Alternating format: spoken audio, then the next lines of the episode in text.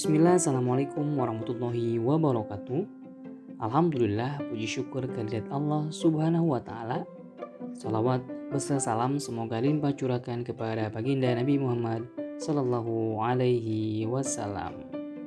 Baik, sahabatku sekalian yang senantiasa dirahmati oleh Allah subhanahu wa ta'ala. Yuk kita kembali ngopi, ngobrol penuh inspirasi dan motivasi Adapun tema ngopi pada kesempatan kali ini adalah penghambaan sempurna. Jadi, kira-kira penting mana? Isi atau kulit? Apakah kita masih sering terjebak pada diskusi muter-muter itu? Faktanya, memang pertanyaan itu tidak sesederhana yang dibayangkan. Sebab ia bisa dianalogikan di semua sisi kehidupan. Kelanjutannya jadi begini, lebih penting mana? Kenyataan atau penampilan? Lebih penting esensi atau simbol? Lebih penting yang tersembunyi atau yang nampak? Lebih penting batin atau lahir? Lebih penting hakikat atau syariat? Dengan mendekatkannya pada pertanyaan-pertanyaan berikutnya, mudah-mudahan jawabannya sudah bisa teraba. Dua-duanya penting dan keberadaannya tidak untuk diperbandingkan satu sama lain tapi untuk menjalankan fungsinya masing-masing. Tidak juga untuk saling dipindahkan atau dijauhkan, sebab keduanya ada untuk saling melengkapi sebagai sebuah perpaduan. Jika masih belum sepakat, sekarang coba jawab, penting mana iman atau Islam? Sebab beginilah komposisi agama kita ini. Ia adalah kolaborasi beberapa ornamen perpaduan beberapa unsur yaitu iman dan Islam. Iman mewakili keyakinan yang benar di dalam hati yang menjadi landasan perbuatan, sedangkan Islam adalah perbuatan nyata yang dilakukan dengan anggota badan yang bersumber dari iman. Sebagai gambaran bisa dilihat dari poin-poin rukun iman maupun rukun Islam. Semua pokok semua poin rukun iman menggambarkan amalan batiniah, keyakinan dalam hati, ia tidak tampak tapi menentukan. Sedangkan rukun Islam berupa amal lahiriah, ia bisa dinilai dan disaksikan. Sebagai amal batiniah, iman mewakili kalimat pertama dalam syahadatain yaitu persaksian tiada sem tiada sesembahan selain Allah. Ekspresinya berupa keikhlasan niat dan kejernihan motivasi. Tanpa ini, suatu amal akan terjemus dalam riak dan kesyirikan.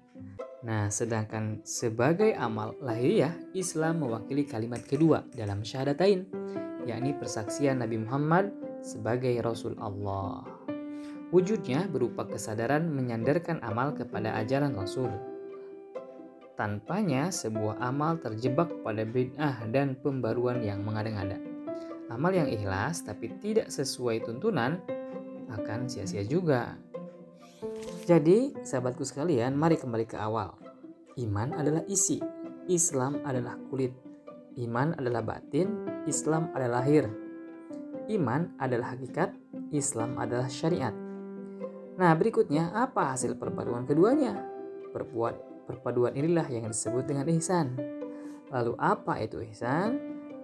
Nabi SAW menjelaskan, ihsan adalah engkau mengabdi kepada Allah seolah-olah engkau melihatnya Kalaupun engkau tidak melihatnya, maka pasti ia melihatmu. Hadis riwayat Muslim.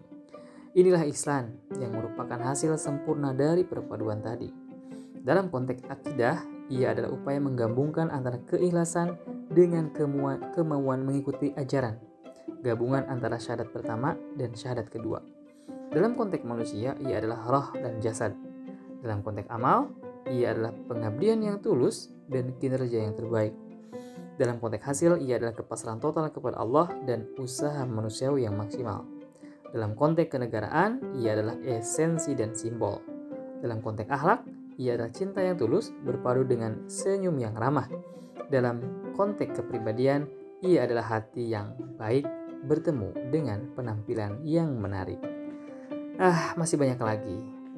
Deretan contoh aplikatif tadi hanya sebuah penegasan bahwa konsep ihsan sebagai gabungan dari iman dan Islam mestilah menembus semua sekat dalam ruang-ruang hidup kita, mulai dari level individu hingga sosial, duniawi maupun ukhrawi.